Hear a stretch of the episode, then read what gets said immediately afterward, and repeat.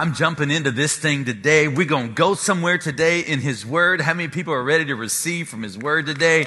I want you to uh, turn to the book of Psalm, the Old Testament book of Psalm, and uh, we're going to look at the 73rd chapter of Psalm 73. And uh, I'm starting and launching a new sermon series today simply called Why God? Why God. And I will be honest with you, I was really prayerful about this because, you know, anytime you get into asking God why, you better have some good answers. And so, but I believe that we, whether you are a follower of Christ or maybe you're here and you're trying to decide if, if you're going to be a follower of Christ, we all have this feeling, and oftentimes in our life we have this feeling and question of asking God why. And we're going to, to look at this and we're going to just take a journey through the month of, of August answering the question, why God? Why am I still struggling financially, God? Why, God? Maybe am I still single? Why, God, am I going through? Why, God, did you not heal him or heal her? It, it, it's going to be one of those sermon series that I, be, I believe that will bring a rest and a peace to people's hearts that maybe have been struggling with the question, why God? And so we, we look at Psalm 73 and we look at this, which is actually the writing of a man named Asaph. This isn't particular song that was David's writing, but this is a particular writing from a man named Asaph. And it says in verse 11, it says, What does God know? They ask, Does the Most High even know what's happening? Look at these wicked people enjoying a life of ease while their riches multiply. Did I keep my heart pure for nothing? Did I keep did I keep myself innocent for no reason? I get nothing but trouble all day long. Every morning brings me pain. I want to talk to you today. God, why? In a subtitle, Why Did God Let It Happen? Why did God let it happen? Let's pray. Father, thank you for your peace, for your understanding, and for your word. You know how we do this, Holy Spirit. I can't do this without you. And I pray that you'll use this topic, this tricky topic, to help settle some hearts today, settle some minds today as we ask you the question God, why? And we thank you, Father, for it. In Jesus' name, amen. Amen. The question that we're tackling this morning is probably the Achilles heel for most people, especially in the faith community. Many of us never doubt God until we do. And many of us trust God in all things until we don't.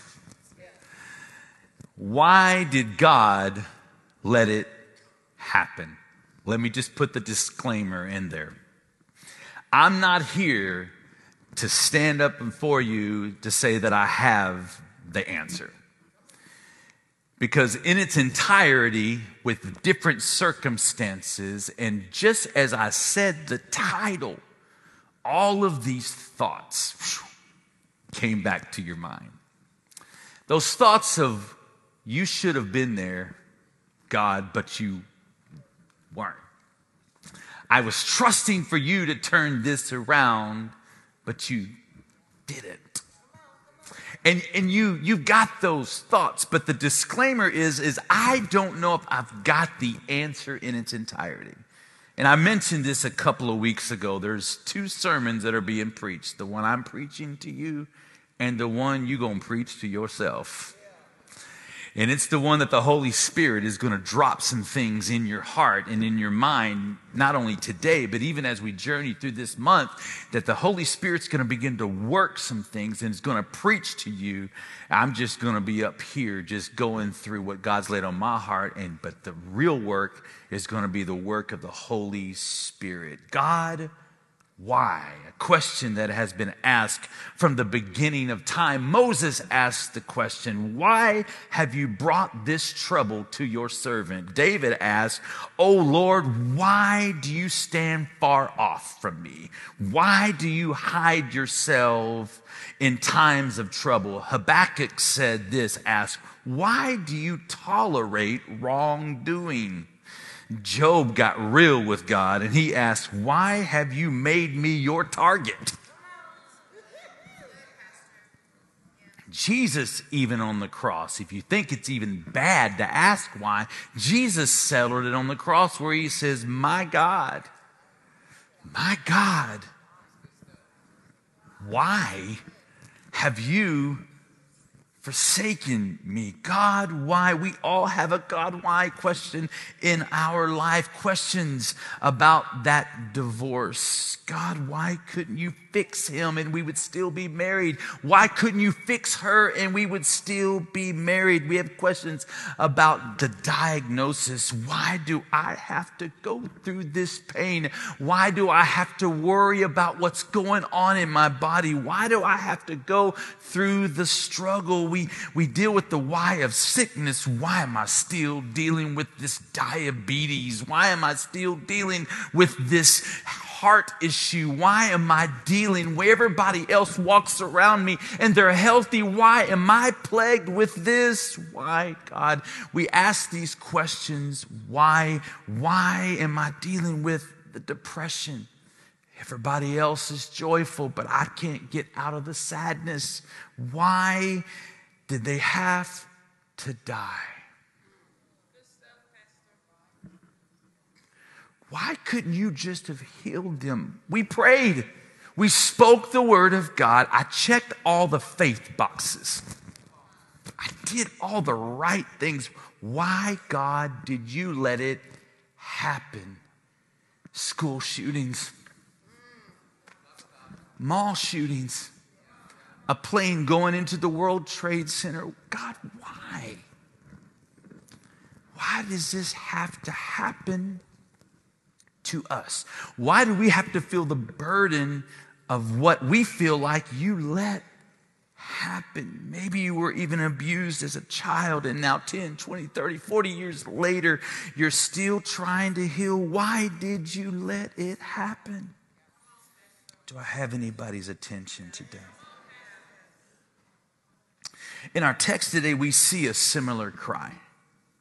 Asaph, who is the director of music in the temple during the period of King David, and he's also a prophet.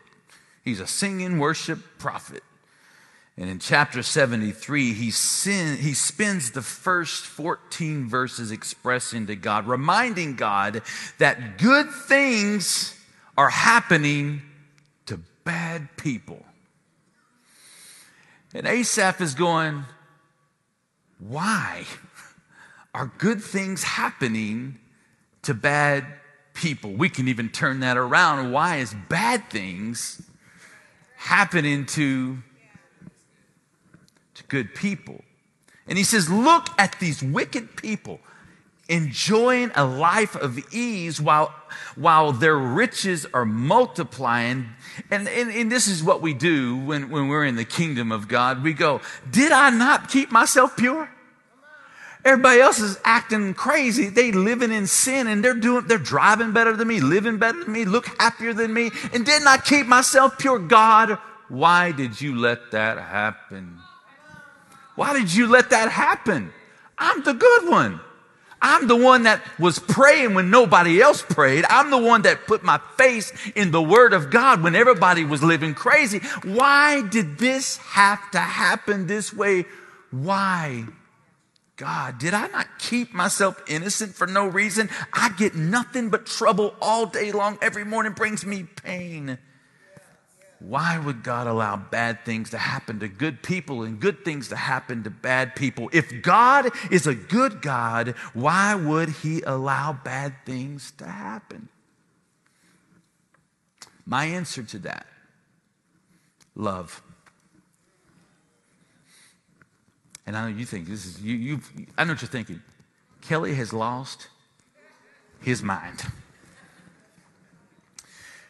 Because if love is a choice, then pain is always possible.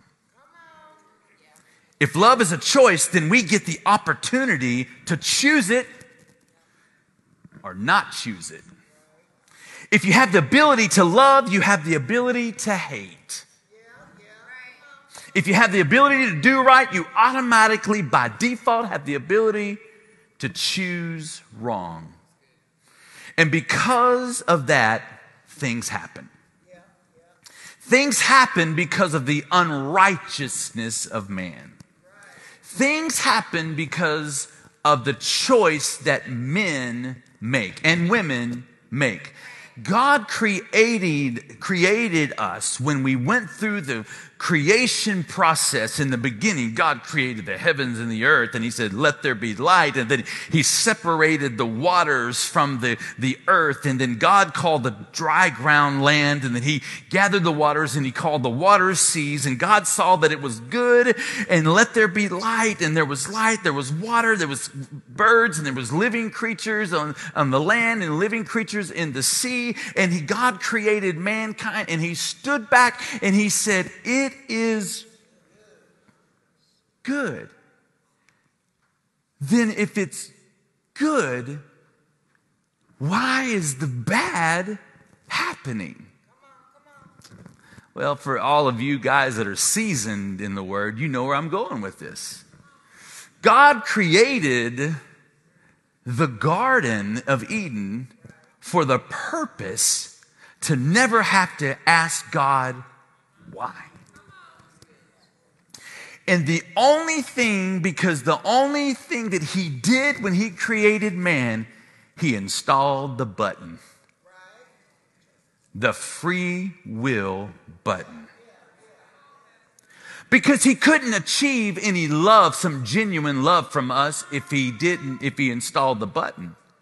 So when God was creating, go with me, he's creating all this. He creates man, pulls the dust out of the ground, creates man, pulls out a man, makes the woman. And he, I don't know what he was doing, but he, he probably said, I could put the button on them to where I could press the button and they would do whatever I want them to do. But he says, but that would be some cheap love. That would be some cheap love. So I've got to, I got to pull back the button and, and just allow free will to happen from man because I'm going to get the genuineness of their love if I just let them choose to love me. I can make them love me. I'm God. I'm God by myself. I can make them love me, but I'm going to let them choose to love me. And he built the garden where everything you have, and then the fall of man happened. So now the love was met with hate. And now what was meant to be a place where there was complete unity with God, now there is separation. Let me tell you what's more powerful than God it's the will of a man. For us to love God and to love each other in its purest form, He had to give us free will. I can take my hand and I can put a fork in my hand and I can feed you when you're hungry, or I can take my hand and put a gun in my hand and shoot you. And all of that, God didn't do anything wrong. It's not his fault. It's the sinful world that we live in. And it's the struggle that we feel between the love and the hate and the right and the wrong. And whether we're believers or we're not believers, we we toggle back and forth constantly. And so we can't hold God accountable for what man does when he created us to genuinely love him and genuinely walk with him and not to allow ourselves, but we live in a fallen world. The Garden of Eden was created for man and woman to enjoy life without the hindrance and the consequences of bad choices. God created garden rules for blessings and not burdens. But when mankind treats God's expectations as burdens that are holding them back, free will kicks in. Becomes because the, the, the, the free will becomes higher than God and the fall of man happens. Even Paul says it in Romans 5:12. He says when Adam sinned, sin entered the entire human race. Adam's sin brought death, and so death spread to everyone for everyone's sin. God didn't do it. They did it. And I know you it's easy to go to ball up our fists and go, God, why did you let this happen? And it is the fall of man that did it. So things happen because of the unrighteousness of man. And then also this things happen because of the unexpected turns of life. Sometimes life is just hard. I know that's not just rocket science for anybody. Ain't nobody got to tweet that. Don't even tweet and give me credit because everybody's don't know it. Eh, eh, life is just difficult, and sometimes it's just some unexpected terms. I won't turn there, but in 1 Samuel 22, there's a story where David is running from King Saul, and he runs into a cave called Adullam. And, in, and when he gets in the cave, he's trying just to, he's anointed to be the next king, and he's running for his life. Does not look like anything like the purpose and the plan that God has for his life, and he's running to save his life. And then when he's in the cave trying to recover, cover, trying to figure out God why, all of a sudden here's people coming in the cave. It's his mom and dad. Hey, mom. Hey, dad. What are you doing in the cave? I'm trying, I'm asking God why. And you're here like, hey, honey, are you okay? You're looking skinny. You, are you hungry? you hungry? Can I fix you something? Can I get you something to eat? It's like, Mom, I'm, I'm, I'm asking God why. And, and then not only did mom and dad show up in the cave, read it, read it, I'm telling the truth. Not only did mom and dad show up in the cave, 400 men. And it says they weren't just 400 men to say, hey, man, we're just here to lift you up, David, just to help you. No, they said they were distressed, they were discouraged, and they were in debt. And the Bible says that David became captain over them. It's so interesting that, that David is trying to ask God why, and God will still assign people to our life to help them answer their why. It, it's amazing how that happens. And so what happens is David doesn't know what to do. So he goes, he goes to King Moab and he says, I need to take mom and dad to you. And I need you to take care of mom and dad. Will you please let them stay here till I figure out what the Lord is saying to me? And then he comes across the prophet Gad. And here's what the prophet Gad tells him He says, Don't stay in the stronghold. Don't stay in the cave asking God why. Don't stay. And he tells them, he says, go to Judah. And guess where Judah is? Judah is where Saul lives. So he had, he was, the prophet Gad instructed him to go back, quit running, trying to find the answer why, and, and face the situation of your life. Face it because listen, the only way you're going to get healing from the why is you can't keep running. You can't keep balling your fists. You can't keep hanging out in caves. You can't keep doing this because God has called you to more than just that. And you've got to stand up and you've got to go back and face it. So what did he do with the pain? He, he didn't run anymore. And he says, okay, I've got this pain. So, how do we deal with the pain of the why did God let this happen? I'm going to help you today because I'm not just going to lay a bunch of heaviness on you without giving you some application to help you. And the first thing you need to do is re engage with the goodness of God. Just because it's bad doesn't remove that He's good. it doesn't cancel out the goodness of God. And it's, it's, God has always been good. I remember with the old church, it says God is good. And all the time. It don't matter how many questions and how much we're balling up our fists to God and say, why'd you let this happen? It doesn't, it doesn't remove the goodness of God in our life. So we've got to re-engage with the goodness of God. Either God is all powerful and he's not good and therefore he doesn't stop bad things from happening or he's all good but not powerful and therefore he can't stop bad things from happening. Let me just tell you, God is powerful and he's still good.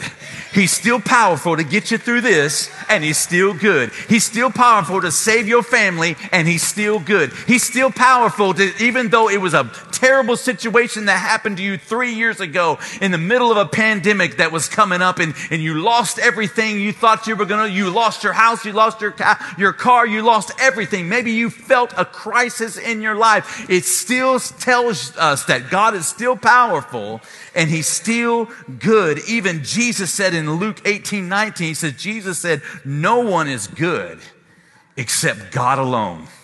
And it may feel like that you're in the middle of asking God why, and it feels like you're all alone. Guess what? The good God that is with you, He is still good all alone for you, and He's there for you. God isn't good just because that's my opinion of Him or because I personally agree with His words or His actions. God is good because He says He's good. And if God says He's good, then I'm just going to believe it. I need somebody right here that feels like you're going through a storm, that it may not feel like it's a really good season, but I'm here to tell you that you can still stand up on both your feet and plant both your feet on the ground and say, God, I'm still going to throw up my hands and praise you again and again. And I'm going to sing hallelujah, hallelujah, because you are still a good God. Lord, you are good and your mercy endures and ever and ever and ever. He is still good. If you can just take that. Does it remove the questions? Nah. It just changes the subject. It just changes the subject. I don't know the answer to this. But my God, it's still good. You gotta, you got to get engaged, re-engage with the goodness of God. I, I, Rick Warren, I, I watched a video of him, and he said this. He goes, I used to think that life was hills and valleys. You go through a dark time, then you go to the mountain and you're back and forth, like hills and valleys. He goes, I don't even believe that anymore. Rather than live, rather than life being hills and valleys, I believe that it's kind of like two rails on a railroad track. This helped me. And at all times, you have something good that's happening, and something bad is right there. And then, and then during those times, no matter how good things are in your life, there's always something bad that needs to be worked on. And then when things are bad, there's always something good to thank God for.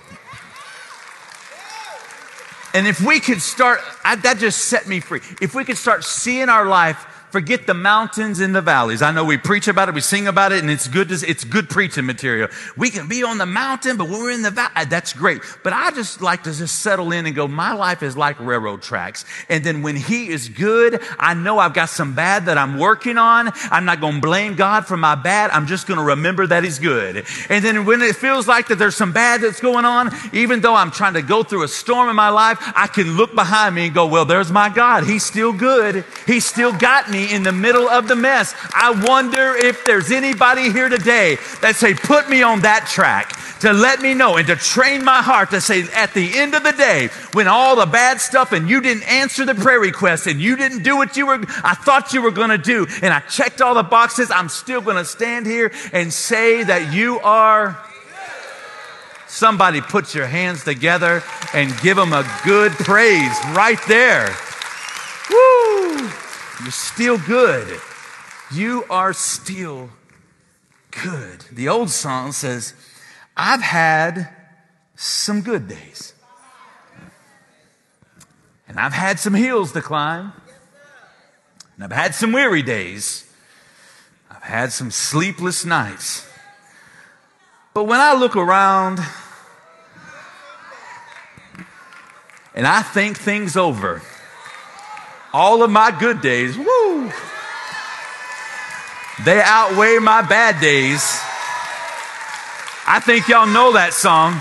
I'm not going to complain because God is good. Woo! Thank you, Jesus, for being good to me. Oh, man. David discovered the goodness of God when he said in Psalms 27, he goes, I remain confident in this. colon.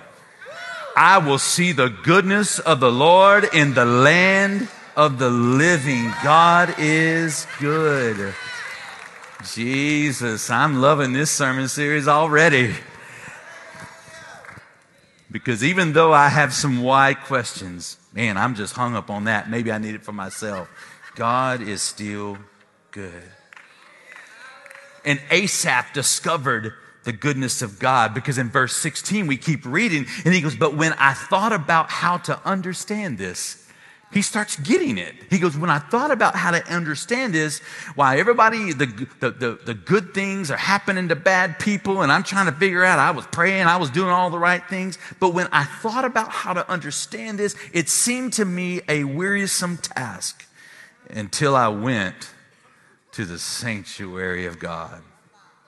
Then I discovered their end. The old worship leader Asaph the old prophet worship leader singing Asaph with his skinny jeans on. Knew the secret weapon. He goes, I got to get to the presence of God. Because listen, there ain't, let me say, let me tell you what God can handle in his presence. He can handle your, why'd you let this happen? You don't have to have, you can walk in with your fist a little clenched in his presence. And then when you just get to the house of God and to the presence of the Lord, then you understand the power of God. And you'll find your fist just kind of getting a little unclenched, and you'll find your hands up in the air, and you'll be waving them like you just don't. Like you just don't care. There's something powerful in the presence of God. I've discovered something about myself in my personal worship Sometimes I get up early. If you're a pastor, you're uh, ex pastor elders here, he'll tell you. Sometimes preachers and pastors just don't sleep all night. We just don't sleep all night. And so sometimes I'll get up and I'll, I'll pray. And, and I've, I've laid down and I will turn on worship music. And, and even though my spirit desires to worship God, sometimes, as we talked about a few weeks ago with our Missing Peace, Peace series, that's it. peace. Excuse me. Excuse me, Jesus. Missing peace. missing peace. Missing peace series. At home, peace is what I said. Hope you don't have your closed caption on. That's all I'm saying. What I found out is that my soul is where my worry, my stress, my frustration, all it's where my soul is. And my body is what responds. Remember we talked about that? It responds to what my soul and my spirit, if my spirit and my soul can come in agreement, then all of a sudden I feel better. My heart ain't racing. I, ain't got high blood pressure. I mean, I ain't got all these things. And so what I found out is as I begin to pray and I begin to worship, and I would actually fall asleep. And so when I fall asleep, my soul is quietened. And the spirit that's coming from the presence of worship is ministering to my body. So I wake up feeling like, let's go. It's because my soul has been quietened within me. And the spirit of worship, the presence of God that I'm allowing to run through my life, even while I'm sleeping, I've been sleeping a lot with worship lately because it's ministering to me. Because listen, when I'm trying to figure out, God, why did this, you let this happen? I just need to get to the presence of God. Asaph realized, I just got to get to the sanctuary. I just got to get to the presence of God because I don't know what's going on. But when I start thinking about it, I realize that all I need is just a touch from the Spirit of God. I'm just here to tell you, worship still works. Push your neighbor and say, worship still works. It still works. Find his presence. It's the thing that will help you. It will cure your, it will cure your troubled soul. It will cure your confused mind, your aching heart, your frustration with God, your overwhelmed thoughts. Just get to this presence. Allow the presence of God to throw, to flow through your life. And then this is my last point. Is this helping anybody today? I'm trying, y'all. I'm kind of sweating a little bit, just a little bit. So here's what we do we trust God even when he's not fair. That's a big one. That's a big one. We trust God even when he's not fair. Let me tell you a story. Some of you that are longtime pathway of lifers, been a part of our church for a long time, you'll know this guy, Kelly Hickey. A bass player that we used to have, played, good friend. We've known each other since we were teenagers. And we would um, play music together, learn music together. He was our bass, bass guitar player for many, for many years. And uh, moved on, started playing some music outside, just doing various things. And I remember it was the month of February, 16 years ago. And he called me and he says, Listen, we got this opportunity, I got this opportunity to play, and they have a keyboardist that's not going to be available. Would you be available to go? And I was like, Well, let me think it over. When is it? It's a Saturday night, and it's in, it's in Oklahoma. And so then when I when I thought about it, and at the time, I didn't have the team that we have built up like we do today. And I thought, man, it can snow in Oklahoma in February, and I'm afraid that I'll get stuck there and I won't make it back to church for Sunday morning. I declined. So we go on. That Saturday night, I'm at home. He's gone to play, and a good friend of mine, I get a phone call. He was killed in a car wreck. Just overcorrected on the freeway, I 35 going through Denton area. And they said that he just, he overcorrected and went over to this side of the road and his truck just rolled. Killed him on impact. He was recently married and had a child, a baby boy. Never had, he was married before, but never had children. Finally, he gets his own baby boy. I think Harrison was probably three or four months old. And I'm sitting there, paralyzed in my seat at home, thinking, I should have been in that car. And I had this immense, my first reaction was guilt. Maybe he dropped something on the ground and I could have been there to pick it up. Because he probably reached over and tried to pick it up. And I felt this guilt. Obviously, my pastoral responsibilities kicked in. I reached in, reached out to his now widow, and I said, We're here. I'm so sorry. We're here. We're here to help. And I, I remember I remember the, the pain that I was wrestling with inside. And I remember trying to work through this, and I kicked in. I just kind of blocked out the thought of what happened and the, what the wrestling was inside of my heart about it. And I would tell a few people, of course, Holly, my parents, and others, I was like, I was supposed to be there. I was supposed to be in that car that night. I, I should have helped. And people would say, Well, no, no, but God spared you. And I was like, no, but it's not fair. Why would he spare me? And take him. This is my friend. Why do I get lucky? It was rough, y'all. So we planned the funeral.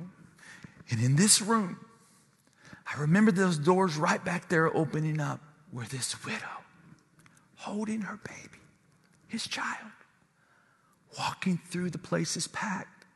And I just hear her wailing, just uh, breaking the silence, crying out in grief that's so heavy. Wow, his body lays right here. I was in that sound booth because I had already played the music. I've already played, I already played music and I did some singing and I was just doing what pastors do, or at that time, what a music pastor would do. And I saw her walk in, and I was standing right where Greg is, and I was in the back. And I remember she walked through, and the grief was something you could cut with a knife. I've never felt grief like that before. It was so heavy. And I said these words out of my mouth to God. I didn't say them loud, but I said them out loud to myself. I said, God, you're wrong for this. I said it. I was frustrated. I was hurting. I was responsible, but I wasn't. I just wrestled with it. It was the hardest day of my life. And yeah, he wasn't my family, but he could have been. And he, of course, was a part of our church family. And so it was heavy. It was heavy. And I just said, God, you are wrong for this. You should have been there. You shouldn't have let that happen. It wasn't fair for a little boy to grow up without his dad. Not when that man waited for his own child. Why did you let this happen? So I went through that and I carried that burden for a few months until I finally come to the conclusion. And I had to come to the conclusion that I trust God, not because He's fair, but because He's my Father. Because He's my Father, I would trust Him. And I stopped keeping score that day. So we fast forward 16, 17 years, and here's Harrison. He's a stellar student. He's a student that will, um, that is uh, playing baseball, and Kelly loved baseball. He always wore a San Francisco Giants hat. I don't know why. I don't know why. He was a Texas boy, but he loved the Giants for some reason. I don't want to get it. Played softball, but now his, his son now is a part of, of this. And, and, and it's, it was something that was so powerful to see. And it was something that I was able to reconnect with them. And I thought I had pictures, but I forgot to get them up there. I was heavy on this service because here's the thing is I realized that even 16 years later, he'll post a picture on his dad's birthday of him kneeling by his dad's grave. But I'm not, I don't feel bound by it anymore. Because sometimes when it feels like that you don't know what to do and you're going, God, why did you let this happen? You have to make a decision. God, I trust you because you're my father. I don't agree with you. And guess what? 16 years later, I still don't agree. I don't agree. It should have turned out differently. You got your story too. And I preached this whole sermon to, to lead us here, to get you to understand and to help you maybe understand that it's okay to not feel like God was fair. He can handle it. And He's not even mad at you for questioning that. He can handle it. But what I am here to tell you is that God is your Father. And He cares that you're hurting. He cares that you're frustrated. He cares that you're carrying it. He cares. He cares. And there's nothing in the Word that says from Genesis to Revelation that God was ever going to be fair. He never promised fairness. He said he's just. Said he's that he's loving.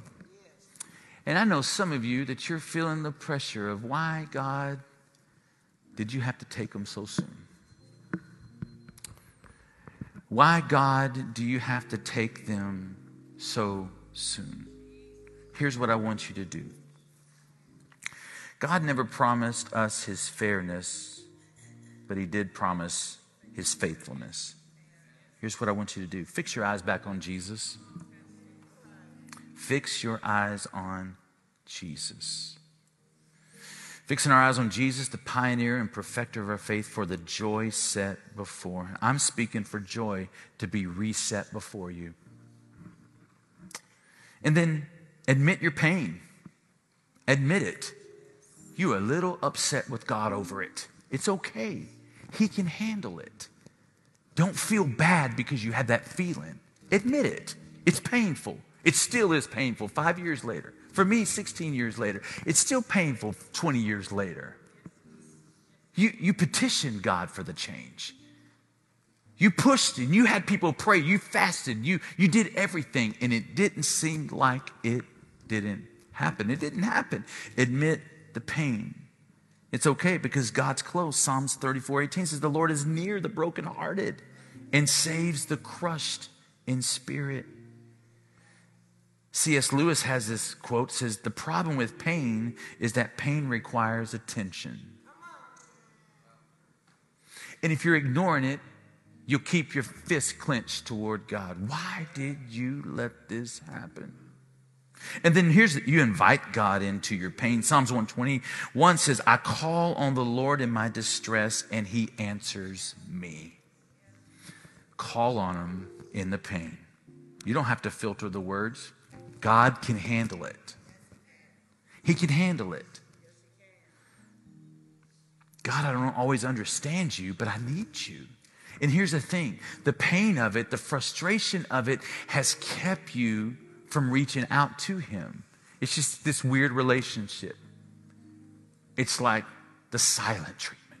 You love Him, we know He loves you. You're just kind of stuck in the silent treatment. So rest. So rest in that. Invite God into your pain and then rest in the mystery of God. That's a big one. Fair. This is this is a fair. Rest in the mystery of God. Isaiah paints the picture for us. He says, Listen, my thoughts are not your thoughts, nor my ways are your ways, says the Lord. He, didn't, he, he said it.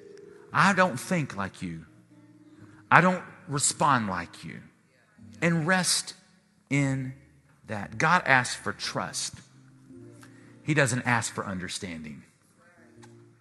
I'll say it again. God is asking for you to trust Him. He's not asking for you to understand Him. So set yourself free, unburden your heart, unburden your mind by trying to understand Him. There's healing that is taking place in this room right now. There's healing taking place. I didn't hit a nerve today the Holy Spirit hit a nerve today. I, I didn't do this. The Holy Spirit is surgically working on your spirit right now to begin to realign yourself to who you are in Him. Quit trying to chase the fairness of God and lean into the faithfulness of God. Asaph Asaph said this in verse 23. He goes, Nevertheless, I am continually with you. This is what he's saying to the Lord I'm continually with you. You hold my right hand. You guide me with your counsel, and afterward you will receive me to glory. Whom I have in heaven but you. Who do I have but you? And there is nothing on earth that I desire besides you. And here's the popular verse there my flesh and my heart may fail, but God is the strength of my heart. And He's my portion forever. Forever. Forever. I want you to stand up. Here's the altar call that the Holy Spirit wanted me to do. I'm going to lead you in a not fair prayer. I'm going to lead you in a not fair prayer. Everybody just kind of just chill. Nobody moving around a lot. Please, please, please, please, please, please. Please, please, please, please. I don't want anybody to be distracted. As I said, the Holy Spirit is healing, and I don't want their eyes to catch somebody walking out. Just shh. Not fair prayer. And here's the way I'm going to start this. I wrote this down. Father, I feel like you were wrong for fill in the blank. And you don't have to say it out loud. But I just want to pray this and I'm just going to allow some silence. And I want you to repeat after me. Say, Father, I feel like you were wrong for. Say that after me. Say, Father, I feel like you were wrong for that. Now, what is that? Stop right there. Shh. What is that? Nobody moving around. Shh. What is that? What is that? Fill in that blank right now.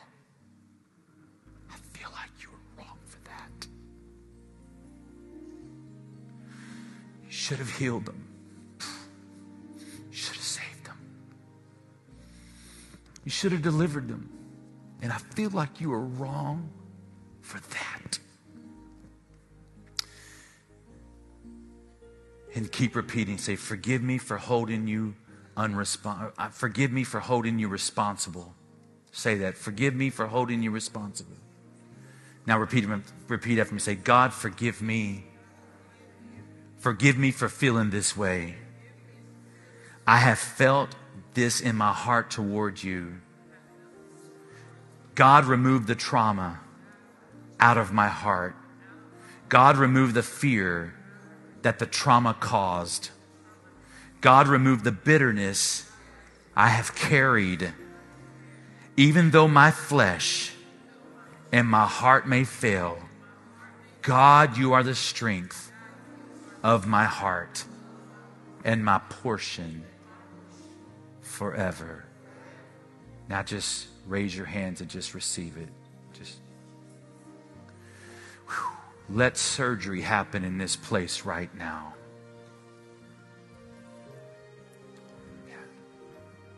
Let surgery happen. Let the Holy Spirit just remove the root of it.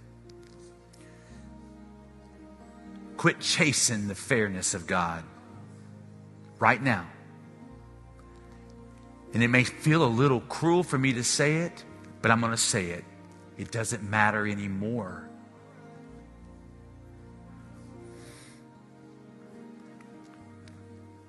Lean into the faithfulness of God right now and let go of the fairness of God. Do it, Lord. Do it right now, God. Do it, Spirit of God. Set your people free, God. Let someone realize, God, today. Let their fist become unclenched right now in the name of Jesus. Let them rest in you, God. Let them find your goodness again.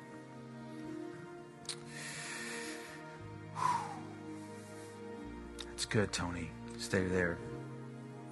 Just prophesy over them with that. Oh Lord, right now we need your faithfulness. We let go of fairness. We embrace your faithfulness. We let go of fairness. We embrace your faithfulness. Because you are good. You are holy, you are righteous, Lord. Yeah.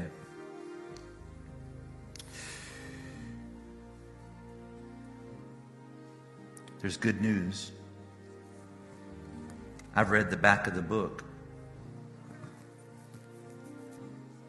And here's what it says Revelations 21, verse 4 says, He will wipe every tear from their eyes. And there will be no more death. There will be no more sorrow. There will be no more crying There'll be no more pain. All these things are gone forever. Be healed today. Ooh, it's heavy in here today, y'all. Be healed today, Jesus. Thank you so much for joining us. I pray that this was a resource and a blessing to your life. Go to our webpage, polc.cc, to connect with us on all of the things that we're doing. And we want to stay connected to you because we believe God has some great things for you.